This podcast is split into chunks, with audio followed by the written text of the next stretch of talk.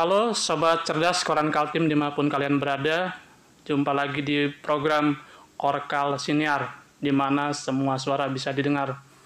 Kali ini bersama saya Bang Uli yang coba memandu obrolan kita siang hari ini. Tentunya dengan topik atau tema seputar pariwisata di Kabupaten Makam Ulu. Kebetulan eh, studio kita kedatangan eh, tamu Kepala Dinas Pariwisata, Pemuda dan Olahraga Kabupaten Markabulu, Ibu Kristina Tening. Ya. Ya, selamat datang Ibu. Ya, selamat Terima kasih sudah hadir di studio kita. Kita hari ini mau bicara seputar pariwisata di Makamulu. Apalagi ini kan bupatinya baru ya, Bu ya. Ya. Artinya tantangan juga lah mengembangkan pariwisata di tengah pandemi, kemudian bupatinya baru. Kita mau tahu konsepnya membangun pariwisata di kabupaten yang jauh di sana itu seperti apa. Tapi sebelum saya mulai nih kita jelaskan juga bahwa kita tetap me- apa namanya menjaga protokol kesehatan meskipun tidak pakai masker kita tetap jaga jarak. Insya Allah aman bu ya. Aman. Aman. ya. Ya mungkin ibu langsung saja pertanyaannya. Eh, pariwisata di Mahakam Ulu sekarang apa ini bu yang menjadi program unggulan dari pemerintah setempat untuk bisa mendongkrak pariwisata apalagi tantangannya itu tadi pandemi Ya. bisa Baik, dijelaskan Ah, baik iya. terima kasih eh, atas undangannya untuk datang memberikan informasi kepada teman-teman terkait dengan bagaimana eh, program pariwisata di Kabupaten Makamulu itu dikembangkan. Jadi saya memulai dengan konsep yang disampaikan dalam visi misi Pak Bupati dan Wakil Bupati dalam kampanyenya. Pertama, pengembangan pariwisata di Kabupaten Mahakam Ulu itu konsepnya adalah eh, pengembangan kepariwisataan yang berbasis kampung. Berbasis. Jadi pengembangan pariwisata yang berbasis kampung itu eh, pengembangannya dimulai dari kampung. Itu maksudnya. Jadi eh, konsep ini eh, kalau kita terjemahkan dari konsep beliau berdua adalah bagaimana eh, dinas pariwisata meng, eh, apa namanya memfasilitasi eh, eh, apa namanya pengembangan peta potensi yang ada di di kampung setempat di masing-masing kampung yang eh, memiliki potensi pariwisatanya. Jadi Iya. memetakan potensi eh, pariwisata, terus itu nanti akan dilihat eh, apa-apa saja potensi-potensi wisata yang ada di sana eh, secara partisipatif ya. Jadi dipetakan secara partisipatif bersama dengan eh, fasilitator atau Hmm. pendamping pendamping eh, lapangan yang ada di sana. Nah, eh, kenapa mesti harus dipetakan secara partisipatif bersama dengan masyarakat dan fasilitator yang eh, mendampingin karena supaya benar-benar masyarakat itu memahami eh, apa sih potensi-potensi mereka yang Iya. ada di sana terkait dengan kepariwisataan. Lalu mereka harus memahami juga eh, apa kendala-kendala mereka dalam pengembangan eh, pariwisata itu sendiri. Kendala yang dimaksud adalah ada kelemahan dan tantangan yang mereka hadapi apa saja ya termasuk eh, SDM-nya seperti itu sehingga nanti eh, dalam proses pendampingannya itu dicarilah secara bersama-sama solusi atau eh, apa namanya untuk mengatasi kendala-kendala atau tantangan-tantangan yang dihadapi oleh eh, masyarakat dalam pengembangan pariwisata di kampungnya Iya. seperti itu. Iya, iya. Misalnya ya salah satunya adalah layanan, layanan dalam eh, eh, apa namanya eh, de- layanan terhadap tamu-tamu misalnya. Tamu-tamu. Berarti kan perlu ada pengembangan kapasitas nih terhadap SDM SDM yang ada, bagaimana melayani tamu dengan baik seperti itu, eh, menjelaskannya kepada tamu.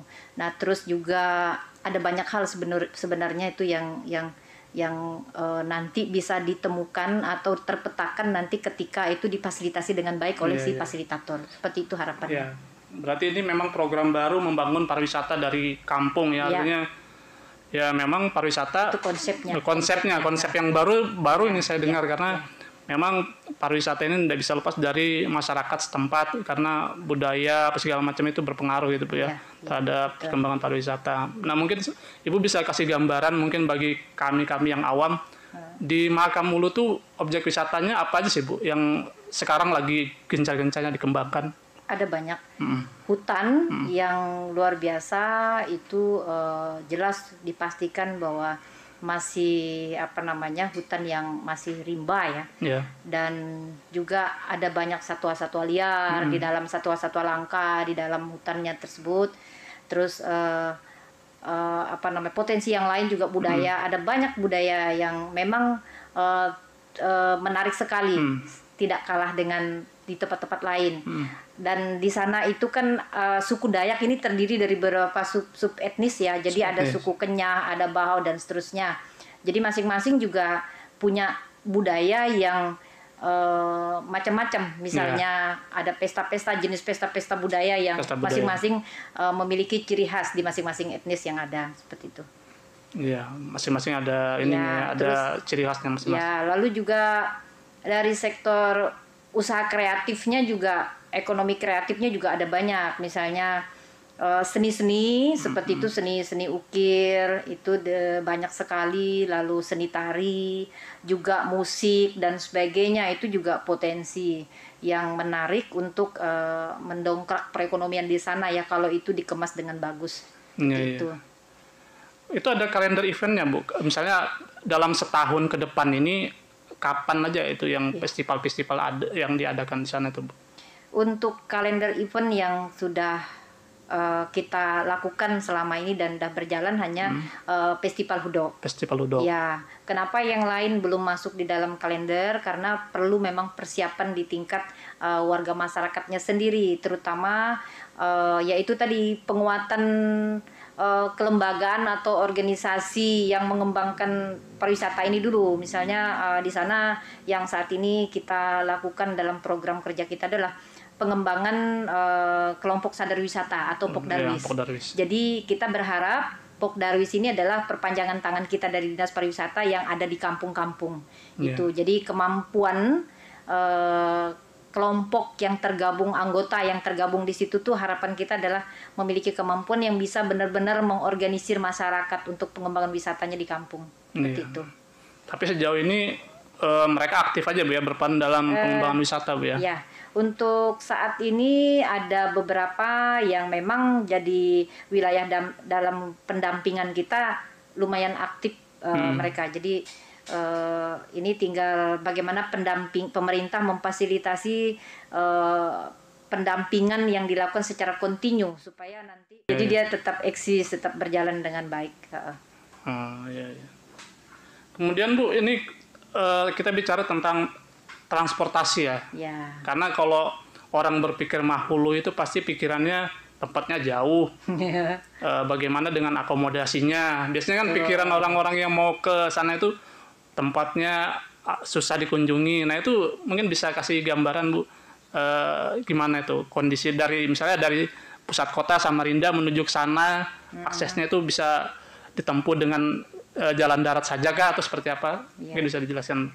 Ya, itulah. Jadi eh, Kabupaten Makamulu ini kan karena baru ya. Baru. Jadi s- sarana transportasi dan apa mobilisasi untuk ke sana tuh memang eh, masih sulit.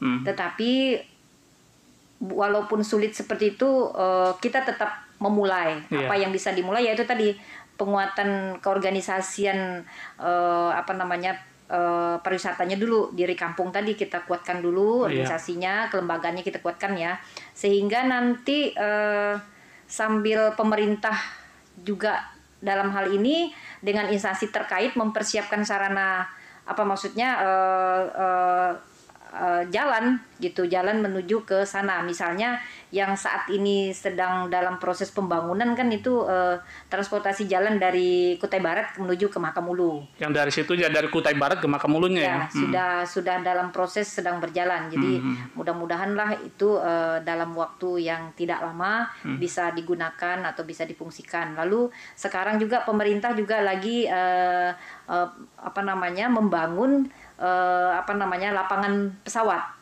Oh, ada lah. terbang Hmm. ada jadi ini sedang dalam proses eh, apa namanya eh, pembebasan lahan Hmm. mudah-mudahan dua tahun atau tiga tahun ke depan itu udah bisa eh, pernye- masuk dalam perencanaan pembangunan untuk eh, bendaranya, lapangan kerja anu lap- Lapangan terbang untuk perintis lah ya. Ya, ya, Iya, iya, iya. gitu. Jadi, Kalau kalau secara umum kok waktu tempuhnya dari sini ke sana itu berapa lama Bu? Samarinda sampai ke Kutai Barat itu sekitar 8 atau 9 jam. 8 atau 9 jam ya. Ya, Kemudian itu jalan lanjut darat. jalan darat. Terus dari Kutai Barat Ah. itu eh, startnya dari Tering, Tering. itu dengan angkutan speedboat, Speedboat. itu ditempuh dengan tiga setengah jam Tiga atau empat jam. jam, Mm-mm. itu jadi lumayan perjalanannya cukup jauh dan perlu pembiayaan yang cukup tinggi jadi itulah eh, peran-peran kita melihat kendala-kendala yang seperti itu bagaimana pemerintah mengatasinya eh, dengan cepat sehingga ya pariwisata kita bisa jalan dengan bagus seperti Iya, itu iya, ke depannya. iya, Jadi eh, itu harapan kita. Jadi sarana jalan itu di di apa proses pembangunan jalan itu dipercepat proses pembangunannya terus eh, lapangan pesawat juga pembangunan lapangan pesawat juga itu harus harus segera Harus dikebut. dikebut seperti itu kita yakin dah ke depan itu pariwisata adalah eh, apa namanya sektor yang memang bisa mendongkrak eh, PAD Kabupaten Makamu. Betul. Saya yakin sekali itu. Jadi tinggal bagaimana eh, apa namanya komitmen kita dari pemerintah dan kerjasama sebetulnya komitmen bersama. Iya, ya, iya. Karena membangun pariwisata ini tidak bisa sendiri-sendiri, Ya, harus, harus bersama ya. Eh, instansi terkait harus paham eh, memahami secara konsep pembangunan pariwisata seperti apa dan juga instansi saya lain untuk Iya, dibangun iya, hubungan-hubungan kerjasama dengan kemitraan dengan pihak-pihak swasta dan sebagainya seperti iya, itu. iya. Dan juga perguruan tinggi perguruan tinggi. Iya. Informasinya ada kerjasama dengan pihak perguruan tinggi juga Bu ya, pemerintah. Eh, ada. Jadi untuk saat ini kita lagi melakukan studi-studi dengan tentang eh, objek wisata beberapa jenis objek-objek wisata yang ada di sana dengan pusat unggulan eh, Udayana ya, pusat unggulan Universitas eh, apa namanya di Denpasar sana Universitas Udayana. Nah eh, kita mulai dari tahun lalu melakukan kerjasama dengan mereka. Puji Tuhan sudah tuntas studi kelayakan. Ada satu studi kelayakan yang kita lakukan eh, di di dekat pusat ibu kota kabupaten itu adalah eh, studi kelayakan pengembangan eh, pusat sentral pariwisata Batok Tenfang. Oh, apa itu Bu? Batok Tenfang itu ada batu dinding yang batu dinding yang di pinggir sungai yang ketinggiannya sekitar kurang lebih 800 itu ya 200 meter atau eh, seperti itu dan panjangnya sekitar 800 eh, sepanjang sungai antara kampung Long Belagun Long apa Uju bilang dengan eh, apa namanya Long Laham. Jadi itu di dalam ibu kota kabupaten. Oh, di dalam ibu kota. Ya, Oh, tapi di pinggir sungai. Di pinggir sungai, Nah, ya. Di seberangnya dan di itu itu seputarannya itu itu kita ingin mengembangkan pusat eh, apa namanya eh, pembangunan nanti di sana eh, pembangunan misalnya gedung pertunjukan terus itu nanti ada gedung-gedung apa namanya kesenian, ya Kesenian. di situ ya kita bangun dan apa untuk koleksi apa namanya barang-barang barang-barang lokal ya apa sih namanya barang-barang budaya lah, ya yang seperti terkait itu, Itu kesenian. ya seperti itu jadi eh, di situ itu yang tahun 2020 kemarin kita lakukan studi kerjasama Hmm. dengan teman-teman Udayana jadi eh, tahun ini ini masuk di dalam perencanaan Batu tempang gitu. batok tenfang Batok tempang. batok tenfang itu batu dinding yang Batu dinding. Iya. Ya saya pernah lihat itu di YouTube. Pasti itu yang ditampilkan kalau Iya. makam mulu itu. iya iya Yang di pinggir sungai. Berarti Iya. nanti pusatnya di situ semuanya Bu ya. Betul ya. Jadi mau bikin hudok sampai 10.000 ribu pun di situ tuh nggak masalah gitu karena luas Hmm. sekali kan itu areanya. Jadi Oh. itu yang buatnya. Jadi backgroundnya batu tenfang gitu. Backgroundnya batu tempang karena Iya. memang da- dari hasil kajian mungkin daerah Ya, itu yang dinilai bang- bagus, bagus ya, menarik, cocok. ya. Hmm. Karena backgroundnya itu menarik sekali ada batu, terus ada sungai seperti Hmm. itu ya dan di seberangnya juga dataran gitu. Itu Hmm. menarik sekali. Dan itu kebetulan ada di dalam kawasan uh, pusat perkotaan. Oh itu di, malah di dalam Pusat perko- perkotaannya. perkotaan. Iya, Saya kira iya. di luar itu. Enggak, di di antara kampung Ujo bilang dengan kampung Long Melaham itu kan itu sudah ibu kota kabupaten sudah itu. Iya iya iya. iya. Itu jadi mudah-mudahan ini eh, sesuatu hal yang menarik ke depan yang bisa kita eh, benar-benar kelola, kita programkan dengan baik sehingga ini menjadi eh, tempat atraksi nanti ke depan untuk pesta-pesta budaya apa pun itu bisa bikin di situ di gedung-gedung itu nanti yang dibangun nanti di Iya, situ. iya. Berarti itu yang ke depan memang Iya. harus digenjot supaya Iya. bisa mendapatkan PAD tadi Bu Iya. ya. Iya, iya. Terus terkait dengan soal nginap dan sebagainya, Hmm, akomodasi. ya akomodasi ya, itu yang menjadi tadi ya saya katakan itu bahwa mesti harus dipetakan benar-benar oleh si pendamping tadi dimulai dari kampung. Jadi kita dorong supaya masyarakat itu uh, turut serta mendapatkan hasil. Jadi kita dorong adalah homestay. Homestay. Jadi tidak tidak membangun kayak hotel-hotel besar kayak gitu. Benar. Jadi kita konsepnya adalah Homestay. eh, homestay untuk nginap. Jadi standar homestay itulah yang perlu menjadi apa eh, itu yang menjadi tugas si pendamping untuk membangun pemahaman kepada mereka sehingga ketika nanti membangun rumah-rumah itu ya udah standar-standar homestay gitu. Seperti itu. Tapi kalau untuk sementara ini memang ada data juga homestay homestay. Ada, ada Bu, ya? beberapa potensi rumah-rumah yang eh, dijadikan homestay. Nah, saat ini ini yang jadi tugas teman-teman di Pokdarwis di kelompok Iya, sadar iya, wisata itu untuk mendata sambil membangun pemahaman-pemahaman kepada masyarakat. untuk- Standarnya seperti apa Iya, homestay yang iya. nyaman lah ya. Ya, seperti itu itu yang sedang dilakukan oleh teman-teman. Jadi nanti kalau tamu-tamu bukan hanya seked, bukan apa namanya ketika ada acara-acara aja eh, tamu-tamu itu bisa menggunakan homestay. Jadi kalau misalnya ada tamu pemerintah juga bisa tinggal di homestay gitu. Iya, betul. Jadi betul. tidak saat upacara tertentu atau pesta-pesta adat tertentu eh, homestay itu bisa ditawarkan kepada tamu. Jadi bisa ditawarkan kepada eh, tamu dalam rangka apa saja itu bisa. Jadi Iya. sekarang ini lagi data. Jadi walaupun belum ada hotel, Iya, iya, penginapan khusus begitu ada sih penginapan tapi kan terbatas ya. terbatas. Jadi salah satu upaya yang kita kemas dan kita kembangkan sekarang ini adalah homestay di sana. Jadi Iya, iya. mudah-mudahan bisa berjalan dengan bagus lah ke depan. Karena Mudah-mudahan. homestay ini secara tidak langsung membantu perekonomian masyarakat Iya, juga kan Bu, secara ya? langsung itu, Mm-mm. iya. Iya, betul. Jadi bukan orang yang pemodal besar aja nanti dapat nilai manfaat secara betul. ekonomi, tapi masyarakat kecil itu bisa gitu. Iya, Dengan iya. membangun rumah sederhana, terus itu eh, kelayakan homestay-nya bisa terpenuhi, mereka bisa dapat dampak manfaat secara ekonomi seperti itu. Iya, iya, iya. iya. Bu, kalau sejauh ini, ini kan lagi-lagi tingkat kunjungan ke Mahulu ini seberapa banyak, Bu? Apakah ah, seberapa banyak yang datang ke sana? Kemudian eh, dari mana aja, Bu? Biasanya yang eh, banyak berkunjung ke Mahulu, Bu? Kalau dua tahun terakhir selama pandemi memang betul-betul nol ya. Nol ya? Iya. Ya, memang ada. diakui memang hampir semua lah Iya. pariwisata yang terimbas Iya. ya. Karena kalaupun ada niat Hmm. para wisatawan mau ke sana pasti mikir Iya. sudah transportnya mahal ke sana. Eh, soal jauhnya juga ya soal jauh dan transport sebenarnya karena wisata kita tuh kan wisata minat khusus ya sebetulnya Betul. nggak Ah. mikir sebetulnya para wisatawan itu Iya, iya. jadi eh, karena masa pandemi ini sudah kurang lebih dua tahun ini eh, sedang terjadi di di kita secara mendunia otomatis ini betul-betul nol di sana berkunjung karena kita masuk izin masuk izin keluar itu kan Lagi ketat ya. ya karena demi ya demi Betul. keselamatan sih Hmm. semua semua warga di sana karena eh, kabupaten yang tidak terlalu besar jumlah eh, eh, jiwanya ya itu itu kita harus jaga benar-benar di sana Iya, seperti iya. itu lalu kita juga karena keterbatasan soal fasilitas bukan keterbatas pali- fasilitas dengan pandemi ini kan kalau terjadi kasus-kasus seperti itu kan eh, luar biasa apa ya membuat membuat resah masyarakat sebetulnya. Karena di sana kan serba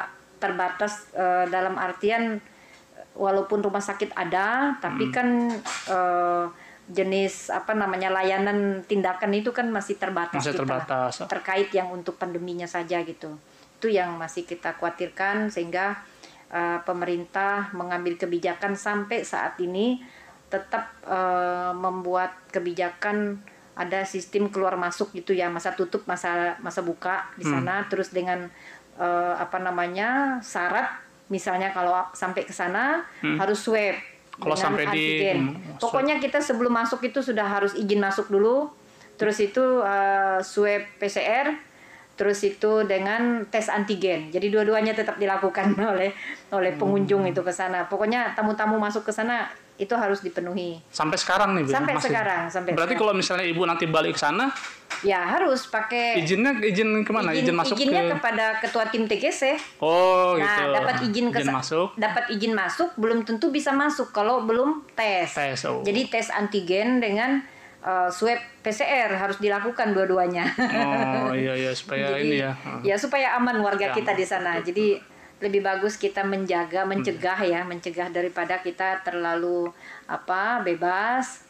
Kita juga setuju. Jadi makanya itu festival yang kita lakukan setiap tahun itu eh, kita untuk dua tahun ini tidak kita lakukan secara terbuka begitu ya. Jadi ya lebih bagus kita gunakan untuk kegiatan-kegiatan yang memang eh, bisa dilakukan di masa pandemi ini seperti itu. Hmm, Berarti kalau misalnya kegiatan memang melibatkan masyarakat lokal aja Bu ya. Oh, iya. Nah, tidak dia mengundang tidak dari luar. mengundang dari luar. Jadi kalau Udo Hmm. yang skala lokal ya kami tetap lakukan tiap tahun gitu. Tahun lalu kita lakukan. Terus lakukan juga dengan jumlah yang terbatas dengan tidak pakai lama-lama. Cukup sehari gitu udah. Iya. Biasanya mungkin berhari-hari ya. Iya, biasanya berhari-hari tapi ini kita batasin. Iya. Karena kegiatan itu memang menarik perhatian orang sehingga bisa memberikan peluang untuk orang berkerumun nanti datang ke Iya, iya. ke tempat acara. Kalau festival ludok itu biasanya di bulan apa, Bu? Bulan Oktober. Bulan Oktober ya? Ya, di dalam kalender kita itu dimulai dari tanggal 20 sampai ya berapa hari ke depan lah? 3 4 hari ke depannya. 3 sampai 4 hari Iya. ya pelaksanaannya. Iya. Tiap tiap tahun itu. Itu masuk sudah di kalender kita di di teman-teman provinsi dan kementerian. Malah di kementerian juga udah Iya. terkenal sekali kan hudok itu ya. Ya, sudah terkenal. Di mana-mana pasti kalau kesenian dari Dayak biasanya hudok, Hudok, yang di ini ditampilkan. Iya. Kemudian terkait ini Bu, apa namanya eh, sektor-sektor apa namanya pendukung seperti eh, UMKM apa segala macam pengembangannya di sana seperti apa Bu untuk mendukung eh, sektor pariwisata pasti ada ada juga kan UMKM binaan-binaan eh, kesenian lembaga kesenian di sana untuk mendukung eh, pariwisata secara umum di sana seperti apa Bu? Ya, banyak sekali. Jadi eh, potensi yang luar biasa itu di sektor seni tadi ya. Hmm. Jadi seni itu ada seni macam-macam, seni ukir, terus itu seni tari, seni musik, itu banyak sekali. Jadi dan seni-seni itu tuh di di kalangan anak muda banyak sekali yang memang punya bakat. Contoh ya kayak eh, apa namanya? seni musik, Seni musik. memainkan eh, musik sape itu Ah, anak-anak muda yang anak-anak kecil itu luar biasa udah bisa main mainkan musik-musik sape kayak gitu jadi eh, ini luar biasa dan banyak juga terbangun kelompok-kelompok eh, seni misalnya eh, kelompok seni musik itu ada kita terus seni tari juga ada gitu. Lalu menciptakan lagu-lagu daerah itu juga Hmm. banyak yang punya bakat-bakat seperti itu. Jadi ini semua potensi. Lalu kita juga sebenarnya eh, kuliner khas kita juga banyak sebetulnya kalau digali jadi itu eh, ada banyak sekali itu sebetulnya.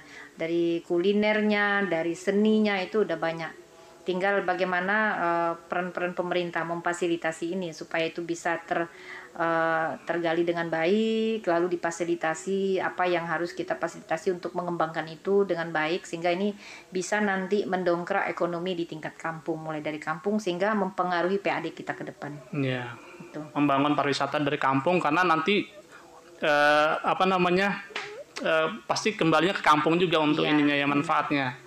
Itu Artinya perekonomian masyarakat di kampung pun jadi hidup ya. ya Iya, iya, iya. itu Mungkin ini eh, terakhir ini Bu eh, pesan-pesannya mungkin supaya apa namanya bisa men- mensiasati gitu eh, supaya pa- eh, sektor pariwisata tetap hidup, tetap jalan di sana sekarang nih apa nih Bu yang kegiatan dilaksanakan Bu?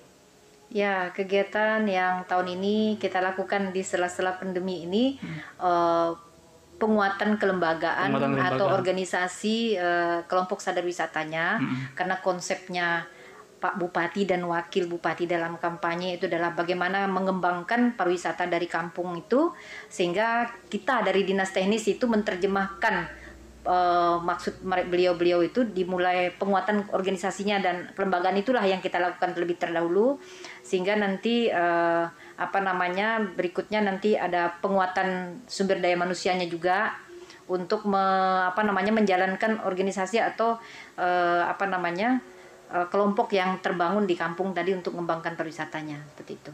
Ya, artinya disiapkan dulu kelembagaannya. Ya. Jadi nanti begitu pandemi selesai mungkin ya. satu satu tahun ke depan ya. jadi sudah siap semuanya ya. Ya, nanti kan uh, dibarengi dengan pengembangan kapasitas. Betul. Pengembangan kapasitas untuk uh, kekuatan kelembagaannya, terus itu juga uh, apa namanya pelatihan-pelatihan uh, untuk mengembangkan ekonomi kreatif dan industri-industri pariwisatanya tadi itu juga program-program uh, yang kita susun.